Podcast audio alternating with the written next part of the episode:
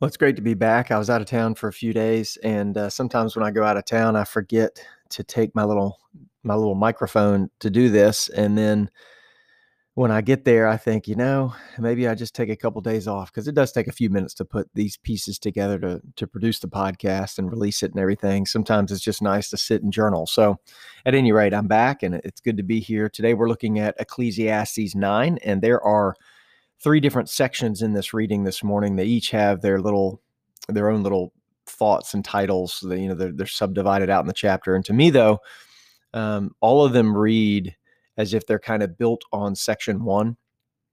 Section one readdresses this idea that death is coming to us all, and that we can't escape it. And uh, you know, we've seen this idea before from the teacher, and then the second section tells us um, that we might as well enjoy life, you know, if, if because it's it's fleeting, it's going to pass. We might as well enjoy it. And then the last section talks about how wisdom can't even, you know, just even living in wisdom can't even save us from death. So taking each of these kind of uh, in line and thinking through, there, there's almost a line of reasoning that's going on here. I think, you know, yes, death comes to us all, and um, you know, we all start out the same and we end up the same, dust to dust, as the saying goes.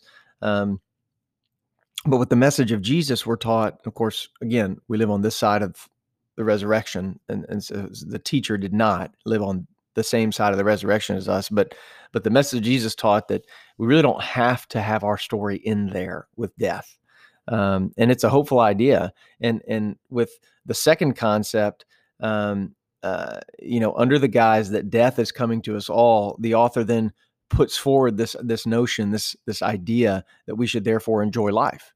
And I think that's a great takeaway. We talked about that uh, maybe the last podcast or, or two podcasts ago that we should absolutely enjoy life. Should we should we overindulge and, and go too far? No. Uh, should we construct healthy boundary, uh, boundaries to control that? Yes. Uh, but but absolutely, we should enjoy life. There's there's healthy enjoyment and there's unhealthy enjoyment, and we should see, certainly keep our appetites in check. But we should enjoy. Um, and then we go to this third section where the the teacher kind of, I think, cynically is is is, is a good word. Cynically points out this idea that even living in wisdom, uh, we can't escape death. And um, he tells this little story. It's kind of like a parable. It's three verses. It says uh, in, in chapter 9, verse 13, 14, and 15, it says, I have also seen this example of wisdom under the sun, and it seemed great to me. There was a little city with a few men in it, and a great king came against it and besieged it, building a great building great siege works against it. But there was found in it a poor wise man, and he by his wisdom delivered the city, yet no one remembered that poor man.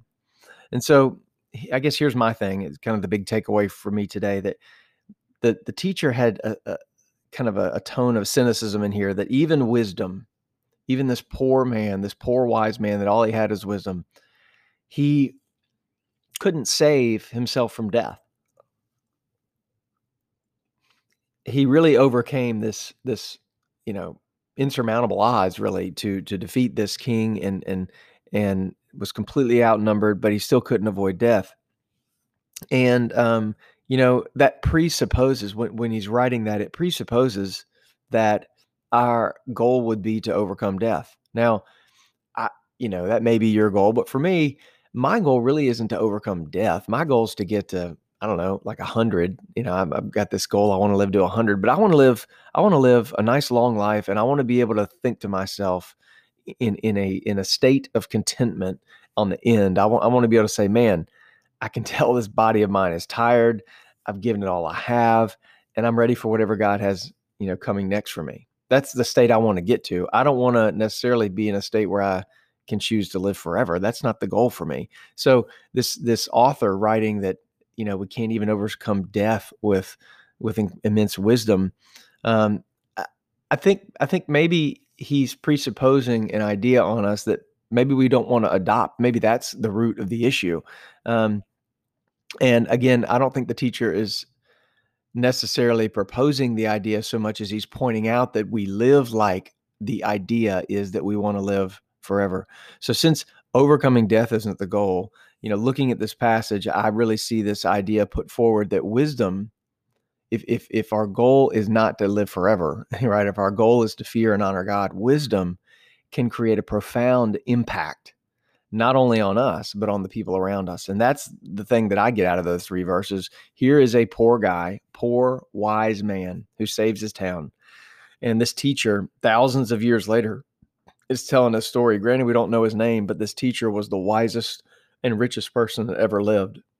And you can see that um, an act of faith can have a profound impact. An act of wisdom can have a profound impact on those around us and on generations to come. I think that's a much more hopeful way to view what we see in this chapter.